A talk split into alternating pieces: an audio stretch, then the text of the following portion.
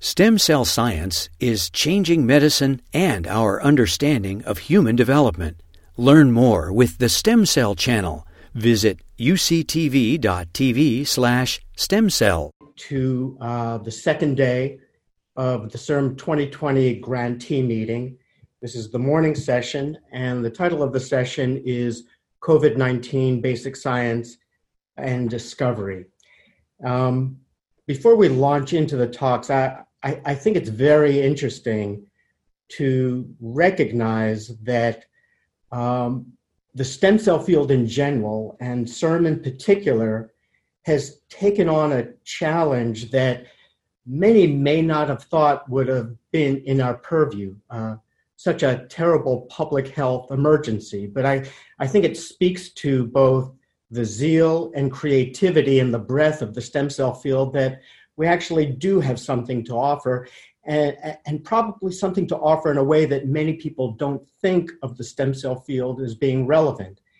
And that's that um, this is a situation where stem cells are used to understand a disease. And maybe it's not the stem cells that go into the patient, but the drugs and devices that are discovered via the stem cells that go into the patients. And I think we're going to be talking a lot uh, over the next hour or so about the potential of discovering drugs and devices that can help mitigate this terrible disease. And the stem cell field and CIRM are right there on the forefront, I think, as you'll see. Uh, the speakers will be uh, Bridget Gompertz, Sandra Leibel, Justin Achita, and Karen Christman and uh, we'll have a, a, panel discussion at the end of the of uh, the presentations. Thanks for joining.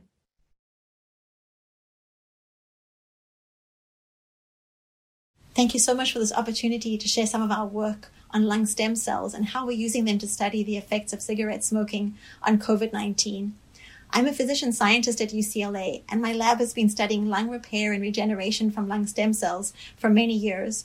But when the COVID 19 pandemic hit in March, we decided to repurpose a lot of our lung stem cell models to study the virus. And so today I'm really happy to share with you some of the work that we've been doing on looking at the direct effects of cigarette smoke on COVID 19. So, the lungs are complex and really vital organs. And I wanted to tell you a little bit about their structure and function and why some of the cells are so important in the airway. The upper part of the airway, which goes all the way from the nose down through the trachea and bronchi, is directly in contact with the environment. And so it plays a very important role in defending the body. And this is through this process of mucociliary clearance that we'll talk a lot more about today. The other part of the lungs that's important to note is the very lowest part of the lungs, which are these air sacs. And this is where gas exchange occurs, where oxygen enters our body and carbon dioxide leaves our body. And it's important to also note that the virus, the SARS CoV 2 virus that causes COVID 19, can be involved and can affect any part of the airway, all the way from the nose down to the distal air sacs. And we're studying all of these different regions in the lab in different ways. But today, what I want to share with you is some of the work that we've been doing on these upper airways here. So mucociliary clearance is really vital in defending the body. And the way that this works is that we have this very highly specialized lining of our upper airways. And one of the specialized cells is called a goblet cell or a mucus producing cell that makes mucus that we're all familiar with. And this mucus is very important because it traps viruses, bacteria, pollution, any kinds of toxins that we may be breathing in. And then there are these other highly specialized cells called ciliated cells, which have these tiny hair like projections on the top. And these hair like cells beat unidirectionally, and they beat to allow this mucus to be moved up and out of the body where it can be coughed up or, or swallowed. And in that way, um, the effects of these harmful particles is abrogated. And so there's one other really important cell type within this um, lining layer of the airways, which is called a basal cell. And this is really a true adult stem cell in the airway because it's capable of replicating and making more of itself. And it's also capable of making more cells, these differentiated cells, including these goblet mucus cells and these ciliated cells. And the way that this works is shown in this movie where these cilia beat unidirectionally and they're moving these particles up and out of the body. And in that way, um, preventing infection or other kinds of harmful things to happen. So we're fortunate that we have had for many years now a really good um, system where we can actually grow uh, these airway cells in the lab and we can have all of these features of this mucociliary airway. And again, I'm showing you a schematic here with these basal stem cells, the goblet mucus cells, the ciliated cells, and club cells, which also contribute to mucus. And I'm showing you where they look in the actual um, tissue. Um, this is actual tissue from a patient showing you what the lining um, epithelium of these upper airways looks like. And we're able in the lab to get these patient samples and we are able to digest and strip away this upper lining of cells and then we can digest this upper lining into single cells. And when we do that, all of these differentiated cells will die, but these airway basal stem cells will persist. And then we're able to put them into this culture system, which essentially is what we call a transwell culture system.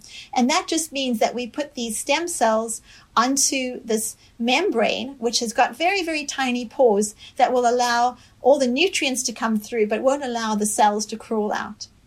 And then we grow them in this liquid, as I said, which has got all these nutrients, which is called media.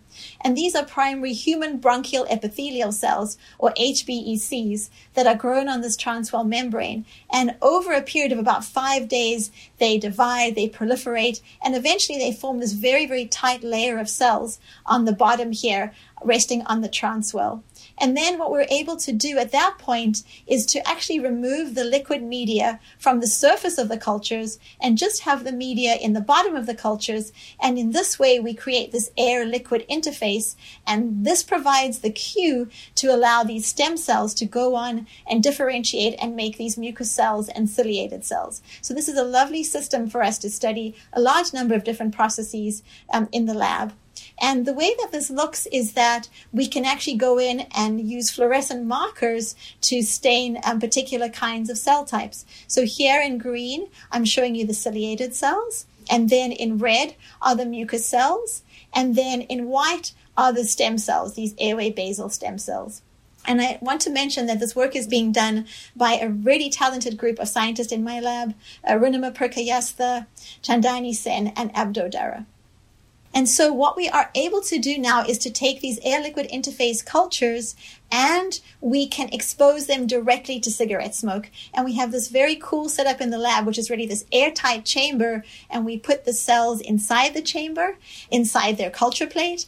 And then we seal everything off. Uh, we light one of these research grade cigarettes. And then through a series of vacuum pumps, we're able to draw the cigarette smoke into the chamber, directly exposing the cells. And then we have a separate vacuum pump that will then draw the cigarette smoke out of the chamber. And in this way, we're able to replicate what smoking really looks like when people puff on a cigarette. And so this is the schematic of how we seed the stem cells. Um, then once they're confluent and um, the cultures look good, we take them to the air liquid interface. We allow the mucus and ciliated cells to differentiate over about 19 days. And then we expose once a day um, to smoking for about three minutes for four days. And then on the day after the smoking exposures, we add the live virus. And this is through a collaboration with Vaiti Arumugoswamy here at UCLA. Um, after three days, he deactivates the virus. And of course, all of this viral infection is done in our high containment BSL 3 conditions. So, under very, very strict um, conditions. And then after the virus is deactivated, we're able to get these cultures back so that we can analyze them and, and, and look at the effects of smoking on the airway. And so this is an example of what um, the cultures look like. And um, here I'm showing you in green the SARS-CoV-2 virus, and in blue is the DAPI, which is staining the nuclei of the cells. And the first um, culture here on the left is showing you where there's no cigarette smoke and just the virus. And I hope you can appreciate in green, you can see a cluster of cells that's been infected by the virus. And then on the right panel here, I'm showing you where cigarette smoke exposure was done before viral exposure.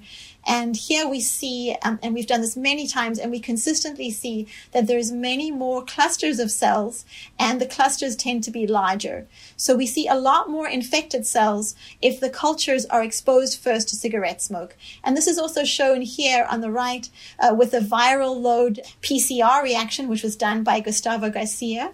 And um, what we appreciate is that there's a lot more virus around um, when um, there is cigarette smoke exposure first. And so we then decided to look at the different kinds of cell types with each of these different exposure conditions to um, get a sense of what the virus is doing to the different cell types. Uh, and what cigarette smoke is doing to the different cell types. And so on the leftmost panel, we have here no cigarette smoke, no virus. And this is, this is just a baseline in the liquid interface cultures, what the ciliated cells look like. And they're shown here in white. And then you can appreciate, I'm sure, that when we add cigarette smoke but no virus, we get a loss of this of the ciliated cells. But what was really interesting to us is that in the setting of viral infection um, with no cigarette smoke exposure, we don't see a loss of ciliated cells. The virus doesn't seem to be harming the ciliated cells, and, and they're still present. And then in the setting where there's cigarette smoke and virus, we see a loss of ciliated cells, but this wasn't statistically significant. Now, when we have um, the, the, situation of looking at the mucus cells, this is the baseline number of mucus cells that we typically see when there's no cigarette smoke and no virus. Here, when we see cigarette smoke, we see a lot of induction of mucus. And of course, this is probably no surprise to anybody because we know that cigarette smoke will induce mucus. In the setting of no cigarette smoke with virus, we see that there's really not a large increase in the number of mucus cells, uh, maybe a slight increase, but not, not, not statistically significant. And again, we did not see a statistically significant increase when there was cigarette smoke and virus. So given these interesting effects of the virus on the different cell types, we decided to look at the, at the basal stem cells. And we look at this in two ways. One, with a marker of stem cells, which is KRT5 or keratin 5. And here we see that with cigarette smoke, there is actually a large increase in the number of basal stem cells um, in the ALI cultures. And this is because the um, cigarette smoke is perceived by the cells as an injury, and so they respond to injury by dividing and making more stem cells. However, the virus alone without cigarette smoke does not induce that same proliferation of the stem cells. And we see a little bit more proliferation with cigarette smoke, but not a lot in the setting of viral infection. And then uh, we're also um, looking in another way at the stem cells by looking at the dividing and proliferating stem cells, which are shown here by these pink dots in the nucleus. And here we see that with cigarette smoke, we see a lot more of these dividing cells. But in viral infection, we don't see that the stem cells are dividing. And in the setting of cigarette smoke plus um, the virus, we saw sort of an in between phenotype. And so the virus seems to be doing something very interesting in these air liquid interface cultures in that there doesn't seem to be much in the way of an injury being perceived. And so we decided to look at the single cell level by using single cell RNA sequencing at exactly what might, what might be going on within the cultures. And so this is work done in collaboration with Catherine Plath and Justin Langeman. And what we noted in these red boxes is that the number of viral transcripts, the gene expression within the cells, is markedly reduced when virus is um, introduced into the cultures, whereas smoking um, seems to have very little effect on the number of transcripts. And looking at this in a different way, we looked at these heat maps, and really what these do is show us patterns of gene expression across these four different groups and whether gene expression goes up or down. And the prevailing pattern that we saw was that in the setting of um, virus infection, either with or without cigarette smoke, it looked very similar, um, but that we see that most of the genes are down regulated in expression, whether there's no cigarette smoke or there is cigarette smoke. Although, of course, other patterns exist. For example, we do see that some genes are increased in the setting of viral infection. And this particular group over here was very interesting to us. This is genes that are increased in expression in the setting of just viral infection, but are decreased when there's viral infection with smoking. And what was really interesting to us is that in this particular group, we found that the interferon response genes, which are very important in immune function um, within the airway epithelium, that they were decreased in the setting of cigarette smoke. And this implied to us that cigarette smoke reduces the interferon response. And therefore, this may be at least one of the mechanisms whereby the virus is able to get into the cells and why we see so many more infected cells in the setting of cigarette smoke. And so to look at this further, we performed another experiment. And this time, what we did is to think about adding interferon beta to the cultures in comparison to remdesivir, which is used clinically um, and, and, has a response in patients to see whether interferon beta uh, might have an effect on the cultures, especially in the setting of cigarette smoke exposure. And so here's the data, and I hope you can appreciate this first column uh, is no drug. I'm just showing you the viral infection and how much more there is with cigarette smoke. In, with interferon beta 1, we found a complete abrogation of infection. So we completed, completely prevented infection, even in the setting of cigarette smoke. And with remdesivir, um, we saw a good effect as well, although there was slightly more infection than what we saw with interferon beta. And this is quantified by these graphs. So, in summary, um, what I've shown today is that we really believe that cigarette smoke has a has a large impact on the airways, and that at least acute cigarette smoke exposure um, makes people more at risk uh, for having more um, more virally infected cells, and therefore we believe more severe viral infection. And so I really want to acknowledge my wonderful lab who, despite the pandemic, um, have worked really hard to generate what we think is very important data. And I also want to acknowledge Vaiti Ramaswamy, without whom we would not be able to do the viral infections, and Gus Garcia, who's a very talented technician in his lab, has also been instrumental in all of this work. And I want, also want to acknowledge Catherine Plath, Justin Langeman, and the UCLA Molecular Shared Screening Resource, and Robert Damiso for all their work.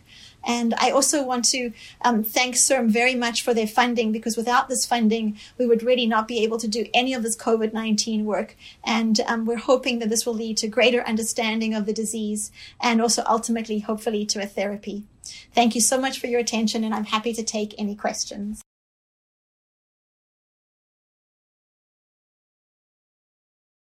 I would like to thank CIRM for the opportunity to speak and share uh, the research that we'll be presenting and that we got funding for. Um, we will be studying the diversity of COVID 19 lung disease and variable treatment options in a uh, diverse population of stem cell induced lung tissue organoids. COVID 19 disproportionately affects people of color and minority groups. There is ample evidence uh, clinically in the hospital system as well as the rates of infection. Black, Indigenous, and people of color experience more severe symptoms and complications from COVID 19, which is caused by the virus SARS CoV 2. This is seen in hospitalizations and specifically in the lung disease acute respiratory distress syndrome or ARDS.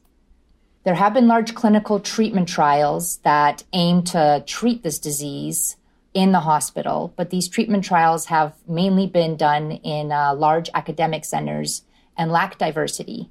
There's been two remdesivir trials, and one had only included 20% people of color, while the other one actually included even less so. And therefore, these trials really target only one isolated population of uh, people and therefore we don't really know whether it has the same effects on um, uh, various uh, races, ethnicities, as well as genders. In order to be able to replicate not only the infection of SARS CoV 2 in a lung tissue organoid system, we can utilize human lung in vitro model systems in order to study the effects of the infection not only on epithelial lung tissue, but also on the endothelial cells and the immune cells inherent within the lung tissue.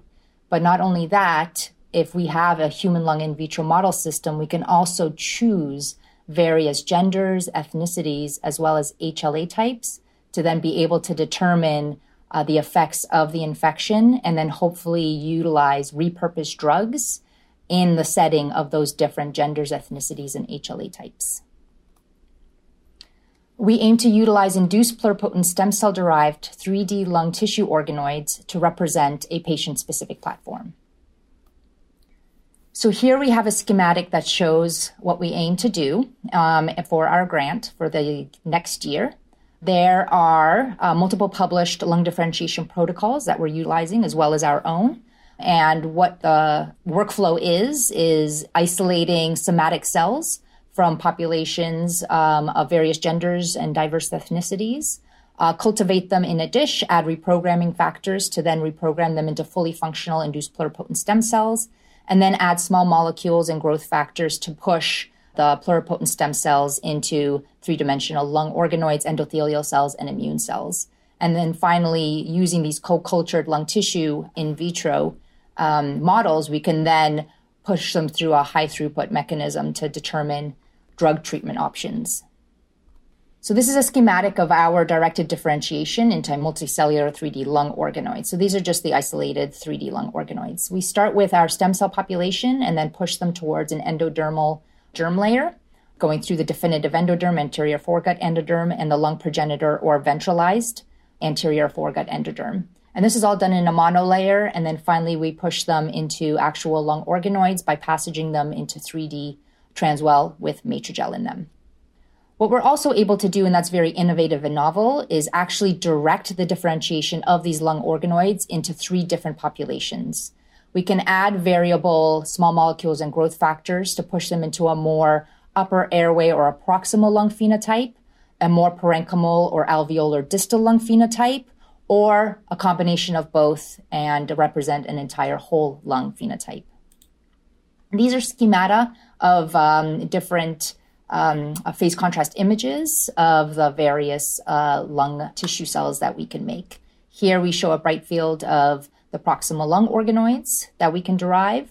Here is a uh, schemata of uh, an NKX 2 1 GFP receptor phenotype, which uh, indicates a more distal alveolar type. And here we actually have a video of the whole lung um, 24 hours after the addition of a DCI cocktail or dexamethasone, cyclic AMP, and isobutylxanthine, which actually causes these branching organoids to start to fully mature and become more of these um, sphere like organoids. Uh, what we are also aiming to do is to co culture these lung organoids with isogenic pluripotent stem cell derived endothelial and macrophage cells. Here in the Snyder lab, uh, they've already devised a, a routine protocol that um, targets iPSCs into CD31 and lectin expressing uh, vascular three dimensional endothelial cells. And with a collaborator at SBP, we are also able to differentiate iPSCs into macrophages and co culture them with the lung organoids, here seen in red. Finally, um, after we have derived these isogenic lung tissue organoids, we aim to utilize high throughput drug screening to assess um, cytotoxicity from SARS CoV 2 infection. And this is done in collaboration with Dr. Suma Chanda, who has published a screen of over 12,000 late stage, clinical stage, or FDA approved drugs, or his REFRAME study. Um, his primary screen actually utilized immortalized cell lines and not only human ones, but also uh, kidney monkey ones and therefore we aim to uh, utilize a more clinically relevant human lung system in order to fast track promising drugs to patients. And these will not only incorporate um, epithelial and mesenchymal um, cell populations, which we have in our lung organoids, but also incorporate the endothelial and immune populations as well. And finally, as I introduced in the background, these must include a diversity of genders and ethnicities in order to truly understand the effects of not only SARS CoV 2 on lung tissue, but also the effects of the different therapeutic options that we will be trialing. So, this is our project timeline in a Gantt chart. And uh, just to split it up quickly and then go into more detail, um, we're going to utilize, uh, we're initially going to differentiate the iPSCs into lungs, macrophages, and vasculature, characterize them then we're going to get baseline molecular characterization using single cell RNA seq and cytokine proteomics. Finally, we're going to infect them with both the SARS CoV 2 pseudotype spike and the authentic live virus. And then we'll determine the efficacy of two uh, protease inhibitors that we have determined may be important in reducing cytotoxicity from these viruses. This is our panel of the various iPSC derived organoids that we'll be utilizing. We will be obtaining male and female iPSCs from Caucasian, African American, and Latinx populations, as well as the HLA B4601 type in uh, collaboration with Dr. Maria Bettinotti. So, milestone one, we have obtained the iPSCs from the table that I've just presented. We have been differentiating them into 3D lung organoids. as well as endothelial cells. We're starting to differentiate them into alveolar macrophages, and we are starting to characterize the cell populations. Here's a schematic of our co-culture systems with our lung organoids expressed with cytotracker red and the endothelial cells tagged with cytotracker green. And you could see here that they're co-localizing nicely in a three-dimensional conformation in Matrigel. And they're probably even secreting a little bit of mucus or surfactant, which is kind of nice. Milestone two is to determine the baseline molecular characterization using single cell RNA-seq and proteomics. And we have already done this with our proximal um, lung organoid system. We have performed single cell RNA-seq, and um, we will be performing uh, these same types of uh, experiments in collaboration with uh, Dr. Jean Yao and uh, the proteomics with Dr. Carl Ware. Milestone three, we'll be infecting our lung tissue organoids with SARS CoV 2 pseudotype and authentic virus.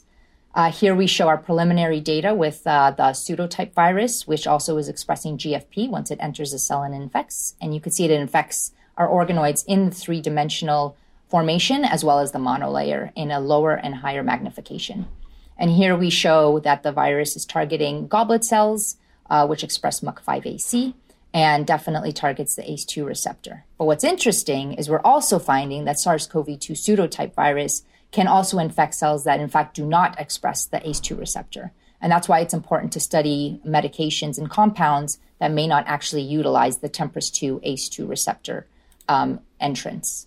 Finally, this is our data for uh, infecting our lung organoids with authentic live virus. I do have BSL3 access and have been infecting the lung organoids with the live virus. Uh, here we see our intact whole lung organoids infect by showing positivity for spike as well as nucleocapsid, as well as our proximal lung organoids, also our positive population.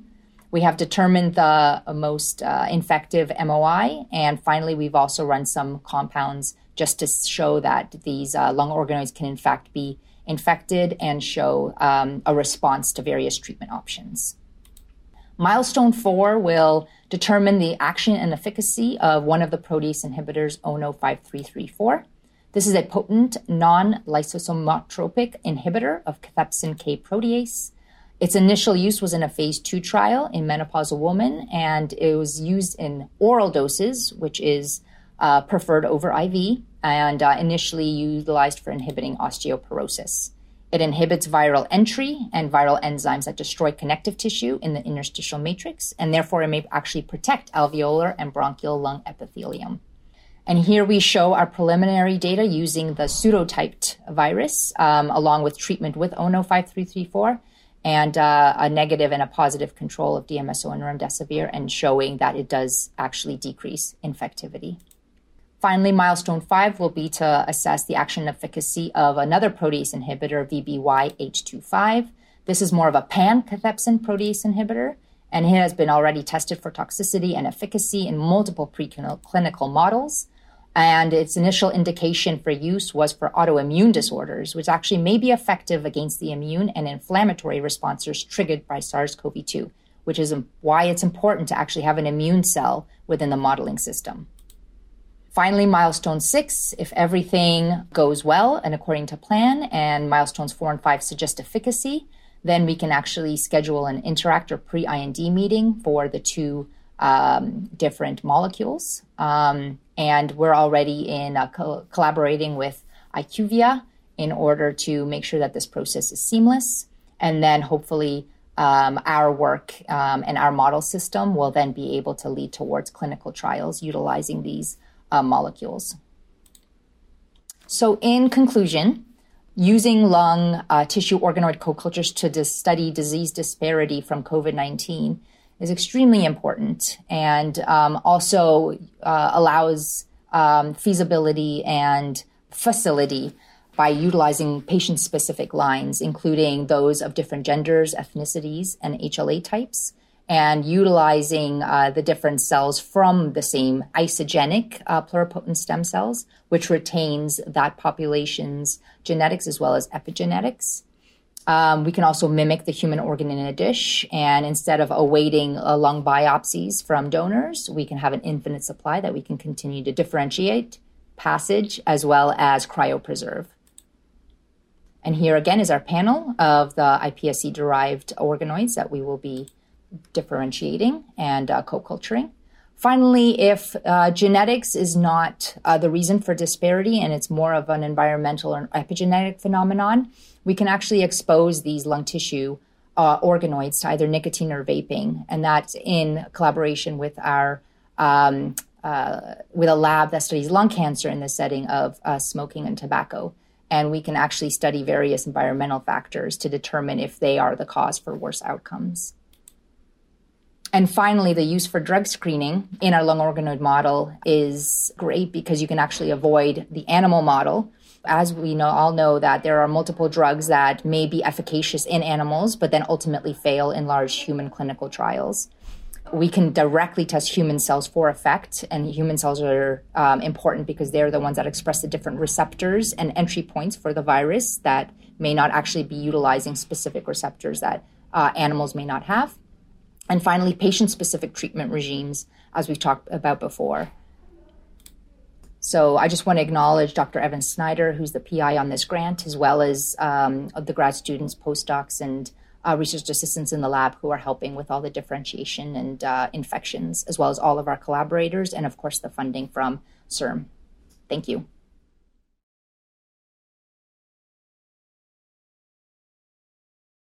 Well, uh, thank you very much. Uh, it's a pleasure to be here, and thank you for the invitation to speak today. Um, my name is Justin Ichida. I'm an associate professor uh, in the Department of Stem Cell Biology and Regenerative Medicine at USC. I'm going to tell you about a new program that we have uh, trying to develop a drug for coronavirus infection. I think, you know, probably like a lot of uh, scientists, we were not working on viral uh, drugs or biology at all um, when the pandemic hit, but we found something that was, you know, that we were working on that was extremely relevant, I think, to uh, uh, COVID 19. I'll tell you about that today. Uh, so, you know, what we're primarily doing in my lab at USC is to uh, to make new therapeutics or drugs for Lou Gehrig's disease or ALS. Our approach is very stem cell based, so we generally um, use uh, patient blood to create stem cells in a in a petri dish, which we can then coax to become any cell in the body, and for us, we we coax them to become the types of nerve cells that are lost in ALS patients.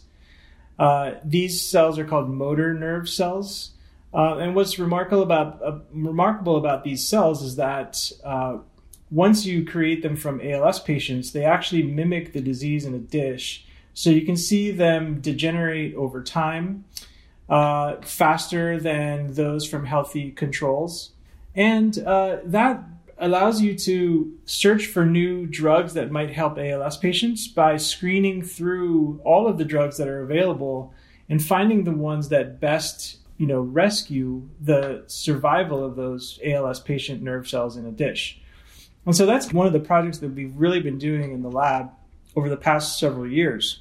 And when we did that project, one of the the major findings we had was that we found that uh, blocking the uh, activity of a specific enzyme in the cell called PIK5 uh, was one of the most effective ways at preventing ALS patients' nerve cell death. And you can see that in this picture here. Um, all of these white cells are motor nerve cells from an ALS patient. You can see with placebo, there was really no effect. Uh, there was really a, a large loss of the of the cells. Um, but with this drug called the PIK5 inhibitor, uh, you can see that we preserved many of these.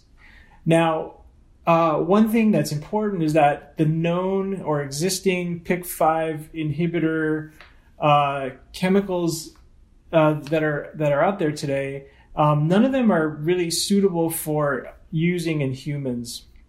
The reason is because they're very unstable in the body. Uh, they don't last long enough to really elicit the therapeutic benefit. Um, so we had been working in our lab and with a, a startup company called Acuristem to make a new PIK5 inhibitor that can last for a long time in the body and therefore um, you know block the activity of PIK5 in, in humans for for the treatment of ALS.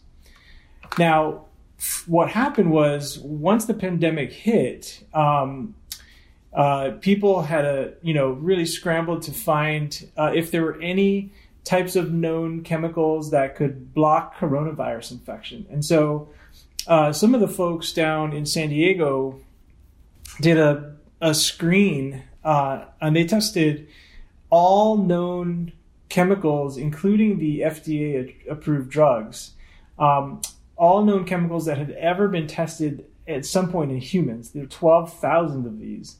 And they looked for things that uh, blocked coronavirus infection in cells in a dish. And what they found was that the same type of chemical that we had found to be effective at rescuing ALS motor nerve cells was also the most potent way to block uh, coronavirus infection. And this is their result. Um, and basically, all you need to know is that each of these boxes represents one experiment. And as you go from left to right, uh, they're increasing the amount of these different drugs that you have on the right here. And as you go, as you increase in concentration, when you get to the yellow boxes, that means the virus is being blocked from infecting the cells. And you can see that this PIK5 inhibitor, apilimumab, blocks the, the cells from being infected much earlier at much lower concentrations than any of the other chemicals, including the one drug here, remdesivir, that is already approved for, has been shown to clinically uh, reduce uh, coronavirus infection. So this type of drug, this PIK5 inhibitor, is about 20 or 30 times better at blocking viral infection than the, the drugs that we have today. And so we thought that, wow, we should really test our new PIK5 inhibitors that we're making that can now survive for a long time in human in the body uh, for the ability to block coronavirus infection and we should move this towards the clinic and so that's the project that CIRM uh, funded uh, for us to do. And so, why, the question is, why does it block infection? Um, and and this cartoon can help to illustrate that. So this is just a picture of a cell that's been kind of chopped in half. Uh, you're sort of looking at a cross section of the cell. Um, and what you'll see is that um, the, the the virus can enter cells in two different ways. And I'm going to concentrate primarily today on this late pathway. There's also an early pathway, which I'll briefly mention. So, the late pathway, this virus comes along to the surface of the cell, it binds to a specific protein on the cell, and then it gets engulfed into the cell, but it remains in this lipid, this um, membrane enclosed vesicle where it's trapped, and it actually can't get out of this uh, and start replicating within the cell unless um, something happens. So, what happens is that enzyme that I talked about, PIC5, it helps to get this vesicle to fuse with another type of membrane enclosed vesicle called a lysosome. When that happens, some of the proteins in the lysosome can actually activate this um, virus to be able to crawl out of that vesicle. And when it does that, now the virus gets released into the rest of the host cell and it can replicate and amplify. So if you block PIK5 activity, this virus remains trapped in these vesicles and never can replicate and, and really fully infect the cell. And so that's how we're blocking uh, the infection. Um, what makes the virus, the coronavirus, tricky is that it has a second way of infecting cells called the early pathway. And so, in reality, I think we'll need to block both of these pathways to really completely block the infection um, of the virus. But today we're working on um, this late pathway. So, as I mentioned before, um, the existing, the best exi- existing PIK5 uh, inhibitors, they're chemicals that are similar to drugs, but they're not really fully drugs. And the reason is because, uh, as you can see, one example of that type of molecule, this is called apilimumab, in the blue line, you can see that when it goes into a, the body, uh, it drops to below effective concentrations within just a couple of hours. So as you can imagine, that's not very effective at blocking infections.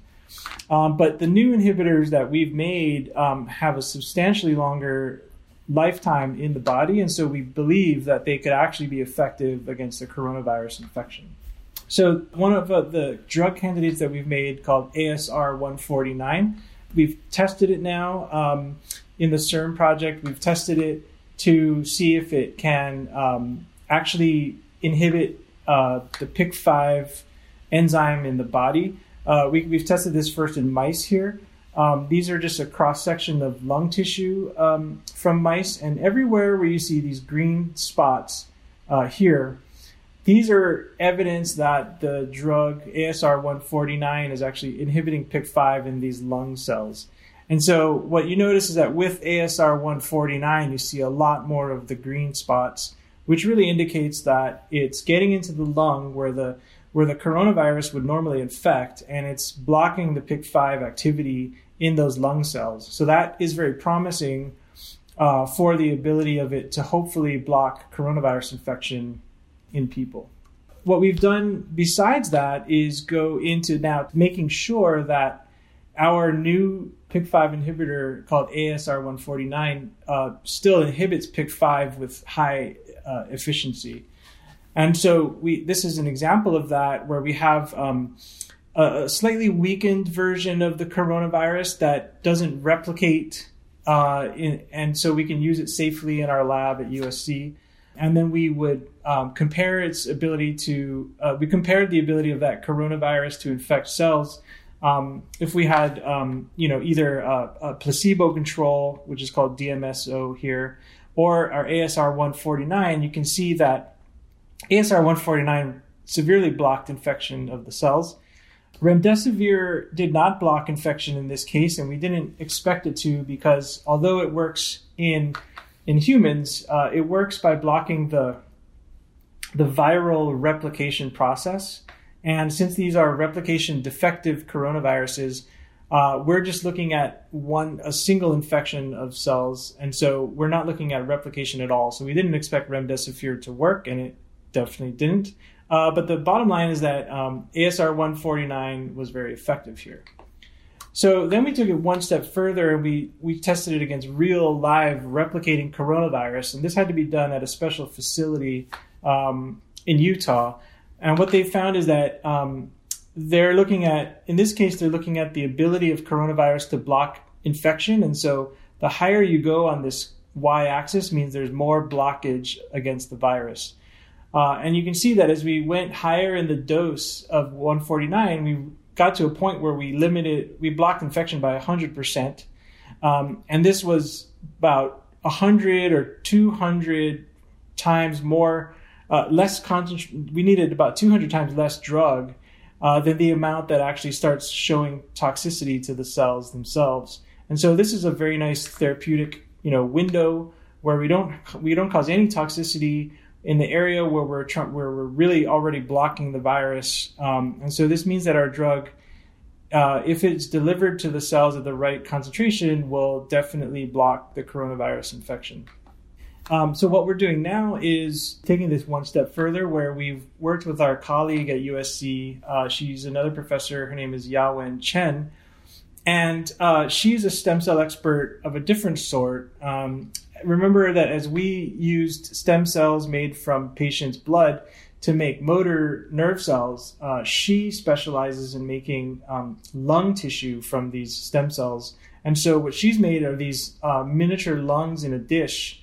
Um, and she's shown that if she makes a coronavirus that um, encodes a, a, little protein that, that makes the, the resulting infected cells green, uh, you can see that it infects these cells all along here and makes them bright green.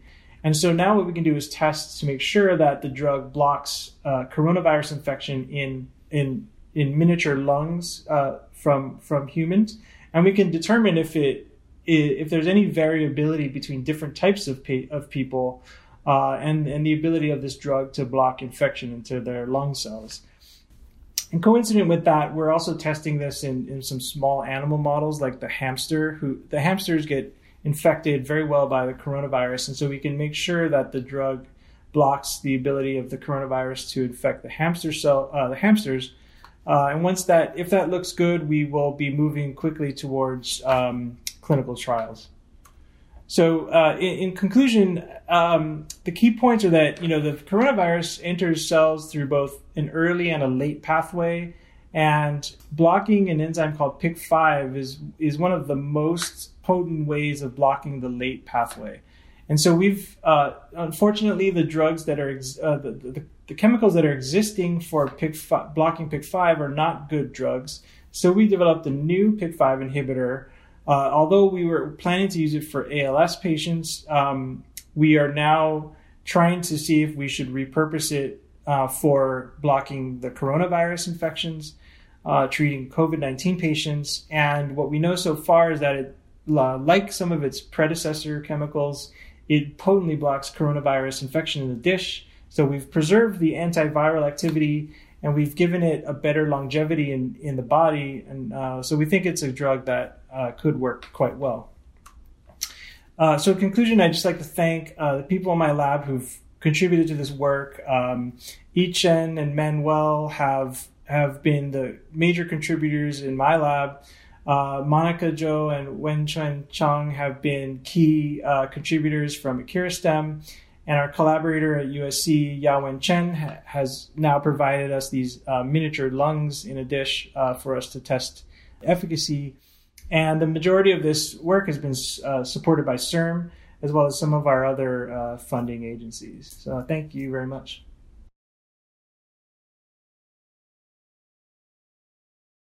Hi, everybody. Uh, so today I'm going to talk about some of my lab's work on developing pro uh, healing biomaterials to treat uh, inflamed tissues and, and, inflammation across the body. Of course, this is a COVID session, um, but we're just starting to work on COVID. So I'll give you a little bit of the background of how we um, developed these therapies and how now we're trying to, to tackle COVID 19 related inflammation.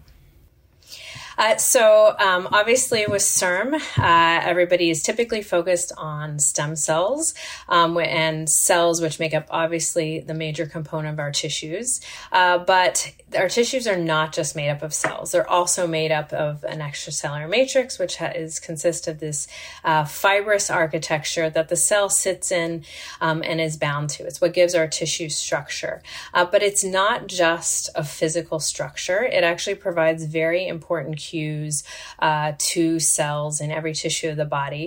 Um, and it provides cues for pretty much all aspects of cell behavior. So this can be cell survival, differentiation, division, um, or even migration. And so it's really important when thinking about trying to heal damaged tissue uh, that we not only think about just the cell component, but also this extracellular matrix component. Uh, and so this is something that we think about a lot um, in, as a biomaterials lab. And so we try to design materials that can mimic or replace the extracellular matrix and promote endogenous healing. Uh, and so one other thing I'd like to point out about the extracellular matrix is it's actually it's quite specific um, to each tissue. So there's cardiac extracellular matrix is different than say your lung extracellular matrix. Um, and this uh, picture down here is actually of uh, cardiac extracellular matrix where all the cells have been stripped out. And so you can see it has this kind of fibrous architecture, and this is what the cells uh, uh, see and sit inside. So, to design a biomaterial to replace in a diseased tissue or an inflamed tissue um, what is typically damaged extracellular matrix and to try to replace it with a more normal extracellular matrix that will recruit stem cells and promote healing, um, we've designed a number of injectable biomaterials, which we call extracellular matrix hydrogels. They're actually designed from what nature has given us um, in the first place, which is the extracellular matrix in our tissues. So, we take actually our starting materials from pigs. Um, um, so um, we take in this case, image here is porcine muscle. So it's actually the loin um, for those of you who cook. Uh, so it's porcine loin that we chop into small pieces. Uh, we decellularize it or we remove all of the cells, leaving behind just the extracellular matrix. We then lyophilize it, which means freeze dry it and mill it into a fine powder, and then use an enzyme to uh, digest it and make it into a liquid. And what's really interesting is that when you take this liquid liquid and you put it back into the body, you inject it back into, say, a diseased tissue, it forms this porous and fibrous scaffold, um, very similar to the original extracellular matrix. So this inset here is actually this stage here, where you just have isolated extracellular matrix, but before we've done the processing. And you can see the, the architecture in terms of the pores and fibers is actually quite similar. And then if you look at our extracellular matrix hydrogels under an electron microscope, you see it has this nice nanofibrous architecture, which is the same size scale as the native extracellular matrix. So we've made these um, extracellular matrix hydrogels from porcine skeletal muscle, also porcine uh, cardiac tissue. Since in my lab, our, one of our main um, focuses is on treating the heart after a heart attack and also treating skeletal muscle in the case of peripheral artery disease where it has low blood flow, uh, is particularly to your to your legs. But you can create you can generally do this similar type of process to create uh, ECM or extracellular matrix hydrogels from all different kinds of tissue. So, um, just to give you a little bit better idea of how you um, make these tissues, this is just a short video of my former grad students, uh, kind of just going quickly through that process. Hi, my name is Jean Wang, and I'm a first year MD PhD student in the Chrisman lab, and this is how we make our therapy for treating heart attacks. So, we get heart tissue and the first step is we chop it up into tiny pieces and we put it into a bath, like a beaker right here. We stir it up with uh, detergent so that, to remove all the cellular contents. After a couple days, uh, we rinse it out to remove all the detergents, and all we really have left are the structural proteins that make up a tissue. So we take that and we freeze dry it into this styrofoam like substance. It's really light and crispy. Uh, so it's freeze dried, and then we take this and we mill it into a fine powder that looks like this. Um, we take that and digest it with an enzyme to liquefy it. And You can see that there's liquid at the bottom of this, and this little bead is just stirring it up and keeping everything well mixed. And then finally, we take the liquid form of this and we inject it into the heart, into damaged heart tissue, and once the liquid hits body temperature, it forms a gel that looks like this, and it no longer flows anymore. So that gives you hopefully a good visual on what these kind of materials look like. It's actually a, quite a simple process to, to make them. Um, and we've shown the potential for endogenous, meaning repairing, having the body repair itself and recruiting stem cells uh, in a variety of different types of preclinical models. So we've shown in a heart attack model, this is a, actually a pig model. Um, in blue is our cardiac extracellular matrix hydrogel um, injected two weeks after a heart attack and going out to three months, showing significant improvements in cardiac function. We've also tested in a rat uh, peripheral artery disease model, our skeletal muscle, as well as a couple other extracellular matrix hydrogels. Um, and you can see here in green and blue are two ECM hydrogels that we've tested. Um, and this is showing increased perfusion, which is increased blood flow compared to a saline control, suggesting that you can create uh, increased blood flow, which would help with peripheral artery disease. And then we've also found in the case of our skeletal muscle material that you get increases in skeletal muscle stem cells, which are these PAX7 positive stem cells. Um, so overall, we've seen a lot of success with endogenous tissue repair with our extracellular matrix hydrogels. And across the board, we've really found that they're pro survival, meaning they prevent further cell death and tissue damage. They recruit stem cells. And then, importantly, especially in talking about in a minute here about COVID 19, is that they're immunomodulatory, meaning they influence the immune response. And instead of having a pro inflammatory response, it shifts it to a pro remodeling and healing one. Also, importantly, um, the potential to move this into the clinic is there. So, a company I co founded, Ventrix, did a phase one clinical trial with the cardiac material in heart attack patients showing initial safety. Um, so, uh, this is still undergoing clinical development, but I think these early results are great for proving that you could use this safely in other uh, potential disease indications. So we've now developed a new version of our extracellular matrix that we call a soluble extracellular matrix to enable a different form of delivery. What I just showed you, those materials were injected directly into the tissue, either the heart or skeletal muscle, but we wanted something that could be delivered through the vasculature to tissues that are diseased or, or have inflammation. And so we go through the same process that we just, just showed you and through the video up to D here. And then what we do is we fractionate it and remove these insoluble components and leave behind just the soluble um, component that can be re-dried, um, rehydrated with sterile water prior to injection. If you inject it just under the skin, it will form a gel. But when you deliver it intravascularly, meaning inject into the bloodstream, it will actually target and gel um, at the areas of inflamed tissue. So here's an example of a rat heart that has been given a heart attack, and our material was fluorescently labeled. And so you can see it is actually retained at the infarct or the region of heart attack. Uh, and then if you look at a with a microscope at tissue sections, you see the material actually gels and fills in the gap. So this is the material here is in red of le- leaky vasculature. So in, in areas of inflammation, you, the endothelial cells that line our blood vessels actually become leaky.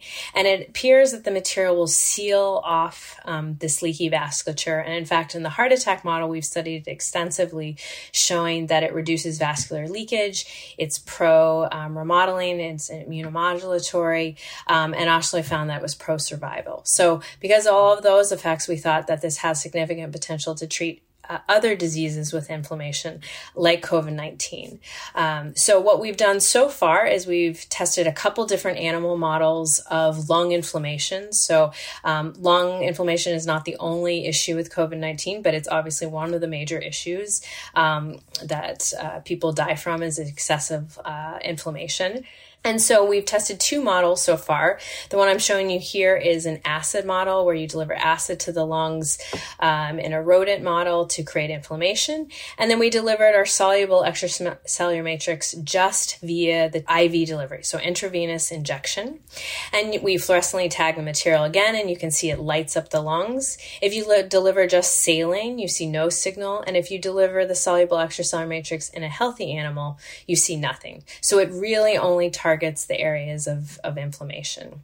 And then this is in a second model of uh, actually both lung inflammation and systemic inflammation. So it's a little bit better um, model for COVID 19. It's where you inject uh, what's called a lipopolysaccharide. It's made from bacteria. You inject it into the bloodstream and it causes systemic or basically inflammation across the body, but particularly in the lungs. Again, if you take just healthy animal, inject a soluble extracellular matrix, you see no retention. Um, but in this LPS model, so area of inflammation, you again see um, major retention of the soluble material in the lungs. And we actually saw it in some of the other um, inflamed organs as well. So now uh, with CIRM funding, we are testing to see if this is in fact immunomodulatory and will kind of put a halt on inflammation and ideally create a pro remodeling response that would lead to lung healing. Um, and eventually we'll examine um, other organs too. But right now our focus is really on uh, the lungs to try to dampen that um, overactive lung inflammation that's leading to, to death in many of the COVID 19 patients. So to briefly summarize, um, I've shown you hopefully, or at least briefly, that extracellular matrix hydrogels are a great technology for promoting endogenous or the body's own tissue repair. We now have this new soluble extracellular matrix form that can treat inflamed tissue via the vasculature, which makes it really great for delivery, just a simple intravenous injection, so very minimally invasive. Um, and based on all the results we've seen with the extracellular matrix hydrogels and the soluble extracellular matrix in these other model, models um, that they're immunomodulatory and recruit stem cells, we think this really has significant potential to treat the overactive lung inflammation as well as other organ inflammation and tissue damage related to, to COVID 19. And with that, just briefly, I'd like to thank um, all my current and former members who contributed with the development of uh, these biomaterial technologies, um, and of course, funding, particularly uh, CIRM, who's uh, funding our work uh, for ACM hydrogels for peripheral artery disease, and now for um, trying to, to translate this to COVID 19 patients. So, thank you very much. Those were spectacular talks. And uh, I think what is really striking is how many recurring themes there are across uh, across the talks, uh, dealing with viral entry and different ways of blocking it, uh, uh, trying to attack inflammation either through biomaterials or through particular anti-inflammatory drugs, looking at environmental uh, perturbagens in addition to whatever uh, genetic uh, or, or, cellular predispositions could exist, and then just the uh, the common use of stem cell based uh, models like organoids. So I, I, think probably in the discussion we'll get into a little bit more of the more global themes, but I did want to uh, address certain specific questions that have come uh, have come to us. Uh, the first question is to Bridget, and the question was uh, whether, and in fact, actually, there's three questions. So I'll, I'll, I'll hit you with the three questions that specifically deal with, with your system. One was whether you think that other forms of smoke intoxication, so in other words, vaping or marijuana usage, would give you the same effect that you're seeing with uh, nicotine use and smoking. How that might change uh, the the uh, ACE2 receptor? Are you seeing changes in ACE2 receptor expression in response to that? And whether you're seeing any gender disparity in terms of uh, the effect of nicotine. Uh, is there a difference in male and females? So three questions hopefully Thanks, I'll take them. Don't overwhelm you. So, first of all, in terms of the vaping question, uh, that's a really great question and something that we're very interested in. Um, in um, so, this is in pre-COVID work from my lab. Uh, we've shown that vaping um, definitely causes injury uh, to the proximal airwaves. Um, we've seen um, changes in mucociliary clearance um, that I think are, are, quite concerning. And so, and this is something that we've just started studying in the lab. So, it's too early to say. One thing I will say about vaping is that um, every single product is a little bit different. And what we've realized is that the main toxicity to the airway actually comes from the flavors. So, there is some injury from the baseline aerosol mixtures and from the nicotine, but it's really the different flavors. And because there are thousands of different flavors, it makes it really challenging to study vaping and, of course, very difficult to regulate. And so, the way my lab is addressing this is that we're actually building a high throughput aerosolized system we could actually test hundreds of different vapes at a time. Um, and in that way, um, I think this is really the only way we're going to be able to tackle um, um really um, what's going on with these different chemicals and the different flavors. So um, I, I, I, am really suspicious that vaping and other inhaled products will cause injury to the airway that could possibly make COVID 19 worse, but we don't have any hard and fast data on that yet. Um, then the second question about the ACE2 receptor is also a great question. It's something that we did look at. Um, it has been published that smoking does increase ACE2 receptor expression, um, and this was in patients. Um, in our system, we actually started with cells that came from patients who were not smokers, and they were only exposed um, on four different occasions, so daily for four days and just for three minutes a day. And we did see a trend towards an increase in ACE2 expression, um, but it wasn't statistically significant. Um, but I am suspicious that if we do more, and especially if we smoke for longer, and possibly if we take cells from patients who are chronic smokers and then expose them further, um, that we will see that the, the virus does increase ACE2 expression. So that's a, a really important point. And now I'm blanking on the third question, sorry. The question is whether there's any difference between men and women. In- oh, yes. And that, of course, is, is another really important question. So we're really interested um, in looking at male versus female, a younger versus older age groups, and then different races and ethnicities. And we have all of these samples, and we're busy doing that testing right now. Uh, again, it's too soon. We don't have the data yet because we have to do so many replicates of these um, to be able to conclusively say anything. Um, but I think these are all great, really great questions that our model can address. Okay. Uh, this is a question that goes to both uh, you and Sandra. And uh, the question is whether you think mechanical forces play a role in differentiation. You both mentioned the air liquid interface as an induction factor. And the questioner was wondering whether mechanical forces, forces such as expansion and dilation may also play a role in, uh, in, in, differentiation or maturation of your systems. Why don't you take it first, Sandra? so the answer is yes, and I have done these preliminary uh, studies using a system that actually plate cells in a six well uh, plate and a monolayer, and then actually induces stretch. So the plates aren't a rigid plastic um, type of material, but it's actually very flexible. And so what I've done is I've taken the um, organoids, plated them down as a monolayer, put them in the incubator, and then actually created a specific stretch um, computer design that mimics fetal lung breath movement. So it's only stretches every 45 seconds instead of the way that we're breathing, which is a lot faster. And so what we found is I looked at um, the expression of surfactant protein C, which is a surfactant protein that only alveolar type 2 cells make, which are the cells in the distal lung that secrete uh, this kind of soapy molecule that keeps our lungs open and it is regulated um, when it comes to development. You could see surfactant appearing later on in uh, fetal development. And what I found was with the actual stretch of uh, mimicking the fetal breathing movements, I do see increased expression of the surfactant protein C. So, absolutely, um, in utero, there's a reason a fetus breathes. It's not because they have air in their lungs, it's because they require that stretch in order to uh, develop their lungs. So, Yeah. Did you want to add anything, Bridget? Yes, so I, definitely biomechanical forces are critical for development, and then obviously, you know, uh, in terms of how the cells respond to injury and repair.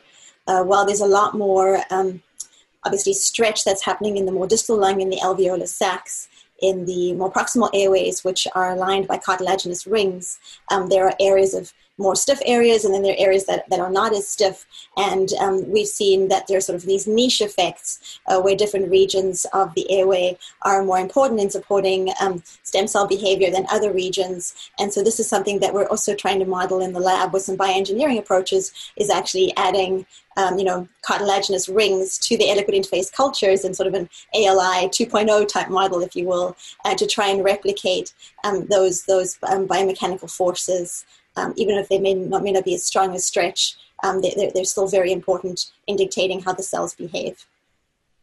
Okay. This next uh, question is for Karen, and the questioner was wondering whether you've ever seen blockage of vessels uh, with administration of your compound, your extracellular matrix compound, and do you consider that any kind of possible danger in your therapy? Yeah, so that's something we definitely looked at really closely because anytime you're injecting anything into the bloodstream, and especially because this has the, the potential to gel. So we haven't seen blockage.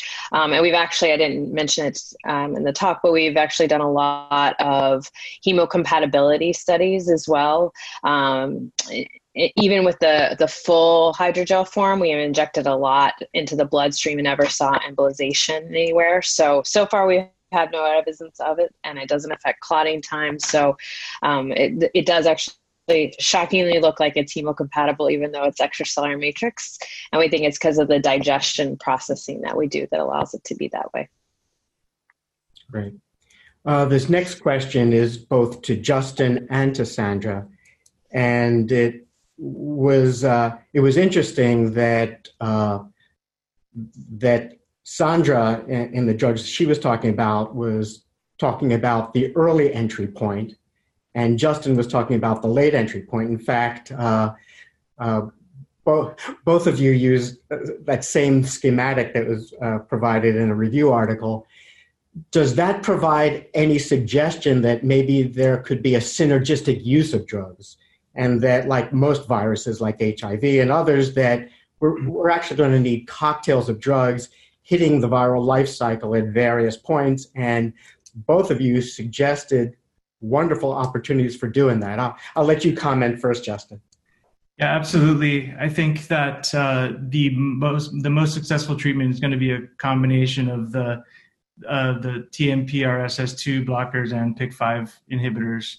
Um, I think that uh, some people have done some studies recently looking at uh, how much SARS-CoV-2 uses both entry pathways, and um, it definitely uses both. Um, it's a little bit different from SARS-CoV-1, uh, the first SARS uh, in that respect, but um, certainly it also depends on how much you know TMPRSS2 the different cells in the lung or throughout the body are going to be expressing on the surface. Uh, so some cells will be very susceptible to the TMPRSS2 entry pathway, the early entry pathway, and others will be primarily u- utilizing the late entry pathway. So if we could get a cocktail um, that blocks both, I think that would be that would show maximal efficacy. Absolutely. Did you want to comment, Sandra, as well? Uh, yeah, absolutely. I completely agree with Justin. And what's also more important, um, along with that um, cocktail that targets both the early and late phase of viral entry, is a way to determine more in a patient specific manner um, what kind of patients, whether it's gender or ethnicity related, have more of an effect of the early versus the late. Because, like I said before, it's not a one size fits all model. You can't just do a clinical trial doing one medication and you know have this big cure all. You really do have to tailor these cocktails to the actual type of biology that a person has inherent in their lung. And so, I completely agree that the cocktail is important, but also we need to target um, like um, uh, Justin said, like who has more TMPRSS2 cells, who has more cathepsin inhibition ability, um, which patient population has um, that viral entry that's more in the later phase. So uh, that's why it's very, very important to really target and um, utilize a therapy that's um, in a more patient specific manner. Great. Uh, the next question is for you, Justin. It's a little more specific. It's uh, did, did it surprise you that nafamostat, which is a TMPRSS2 inhibitor, did not seem to have uh, an effect in, in the system in the data that you showed? Uh, no, I think that that particular experiment uh, was in cells that don't have a lot of TMPRSS2 on the surface. Okay. So th- therefore, we actually expected um, very little um, effect. Although we've done it we've now used it in other cells uh, that uh, definitely have TMPRSS2, and it has a very strong effect in those cells. And in kind of um, in experimental proof of concept of what you were asking in the previous question, uh, we definitely see a synergistic effect when we combine the nafamostat and the PIK5 inhibitors. So, you know, you almost completely eliminate viral infection at that point. Okay. Yeah. Um, and this is a question to you, Sandra. Uh, it, it, looked like in some of the data that you are presenting that, uh, well, certainly the virus hit uh, ACE2 receptors, there were clearly uh, cells that were ACE2 receptor negative that looked like they were infected. And conversely, not all the ACE2 receptor positive cells appear to be infected. Uh, do you have any thoughts about that? Uh, yep, just like we had already discussed with that little picture both me and Justin showed, that there isn't only one way for the virus to enter, and the ACE2 entry point is linked with TMPRSS2, which is a protease. And so if we're looking at non protease entry points or the late phase entry points that a virus utilizes to get into the cell, that's definitely one hypothesis. And we're actually utilizing the pseudovirus with GFP, and we infected our organoids, and then we sorted them for GFP positive and GFP negative cells to determine, and then we're, we uh, performed a single cell RNA seq to determine um, in the cells that were infected with the GFP positive pseudovirus, are all those virus ACE2 expressing? We hypothesis that they're not. And then are we able to discover novel either receptor based mechanisms for viral entry or maybe other targets on the cell surface that the virus uses to get inside. So you seem to be saying that um, if if we're overly focused on just ACE2 receptors or TMPRSS2 and figure that's the only way that uh, the virus gets in, that we may be missing whole other routes of entry. Um, that may also explain why uh, the virus infects other organs where TMPRSS2 is not as uh, as abundant and maybe ACE2 receptors are not as abundant. Exactly. And even to kind of flip the point, um, the alveolar type 2 cells, which are again those cells in the distal lung that make the surfactant, they do express the ACE2 receptor, but at very minimal levels. And um, some data have actually shown that those that are expressing ACE2 even those don't get infected. And so the question is you have the receptor that the virus should be targeting, but you're not getting infected. So I think there's a lot more to the story than ACE2 is the lock and the key to get the virus inside the cell. This is a question, I guess, um, addressed to everybody. Um, and everybody in this particular session has been focusing on the lung. I, I guess the question is we now know that uh, the virus has effects on other organs. We see other symptomatology, including uh, uh, in the gut, in the nervous system. How applicable do you think some of the insights you will be obtaining from the lung, whether it be drugs or anti-inflammatory actions, might also apply to uh, to some of these other organ systems? I guess Justin, maybe why don't you start off because you're a perfect example of a drug that you never intended to be used for the lung. And do you think it could also address some of the nervous system issues? And then I'll open it up to the rest of the panel. Yeah, you know, I, we've been looking carefully through the literature to find evidence of direct infection of brain tissue. And it's actually not, I, think the one place where it is clear, maybe, or nervous system tissue, uh, where, where it's clear is the olfactory um, sensory area. So I think those cells are getting infected um, by the by the virus, uh, although they don't get they don't get killed. So they seem to recover after uh, viral infection is, subsides. But as for evidence of of direct infection of the brain, we actually I don't think a lot of people have seen that. Um, it seems like the effects on the brain may be mediated through effects, uh, systemic effects from the blood that then impact the brain. Um, so we, so I, I, would say blocking it in other in other areas of the body, not just the lung, but other uh, systems, would probably be the best way of impacting uh, the health of the brain. Uh, but that's that's that's our that's our current understanding. So, Karen, you started out actually trying to uh, blunt inflammation in the heart. Presumably, yours will also uh, blunt inflammation from the virus in the heart and perhaps other organs as well. Yeah, that's what we're thinking. So the models we're using, the LPS, and then we're also going to start using that in combination with a mechanical ventilation injury, which more injures the lungs, but it also induces greater systemic inflammation. But yeah, we are particularly interested in the heart as a as a lab that has a heavy focus on the heart. Um, you know, there's more and more reports of cardiac inflammation. So we've already shown that it, it targets kind of that inflammatory area and helps dampen it in it. And uh, in the case of a heart attack, so we are interested in looking at the heart, but we think so far we've actually seen it in multiple organs that are inflamed so we do think it's the potential to kind of treat all areas of inflammation. So we're going to look at the lungs first, but then we're definitely going to look at those other organs. But presumably not the CNS. It probably doesn't make it through the blood-brain barrier, or does it? Unless it's compromised. Um, so we actually do have some data in a brain injury model that when you injure a traumatic brain injury, um, so for the brain, um, that it will like seal off that um, leaky vasculature too. So it, I think it, it all comes down to whether the vasculature is leaky in that area or not. If it is, I think we can target it. If it's not, I don't think we'll help. Okay. We only have two minutes left. Bridget, did you want to just comment on whether your insights apply to other organs as well? And then we'll finish up with Sandra. Yeah, I mean, we're, we're obviously heavily, heavily focused on the lung, but my, my understanding is also that um, this is not a virus that seems to be infecting other areas. For example, the heart directly or even um, inflammatory cells directly. It's, it's, still controversial as to whether, uh, for example, macrophages are directly um, infected or whether potentially we're seeing some of the virus inside macrophages just from phagocytosis. And so I think um, the major effects that we're seeing are probably inflammation based. And um, that, that of course is a challenge because then we're going to need to be regulating um, you know the immune system as well as just the, the epithelium.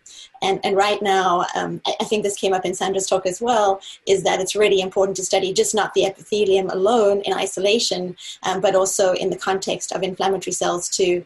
Clearly there's going to be a lot of crosstalk between those and um, we need to understand how, how the virus is um, is working with, with both scenarios because ultimately if we're going to find a therapy um, yes, reducing infection and preventing infection is going to be key. Um, but once there's infection and there's already inflammation, then how are we going to target that um, for those very, very sick patients? So I think um, overall it's, it's, it's a big challenge.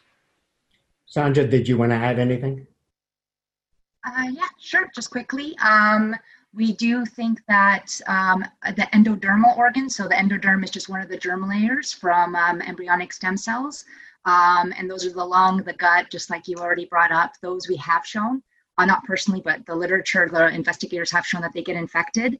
And we think um, clinically, that's all, the first phase is the viral infection.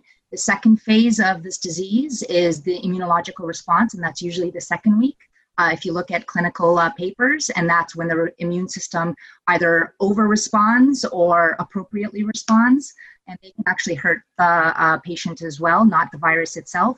And then the third kind of phase of the infection is this hypercoagulable or kind of pro clotting um, aspect of the disease. And that's when you actually see the other manifestations in the heart and the brain, like a stroke or, you know, I don't know if like specific heart attacks, but definitely uh, ischemia or lack of oxygen to the heart um, that um, clinicians see in that kind of third phase of um, the virus infection. So it's probably not a direct effect of the virus, but an indirect effect of the actual body itself dealing with uh, trying to get rid of the virus. Okay, I think with that, uh, we'll probably draw this session to a close. I think what does come away is how much, just within the four panelists here, how much collaborative work could actually be done pooling our resources, and, and hopefully this is something that CIRM will be able to catalyze because we have so many common insights and complementary tools. Um, and with that, I thank everybody for listening, and I thank the participants for sharing their great research.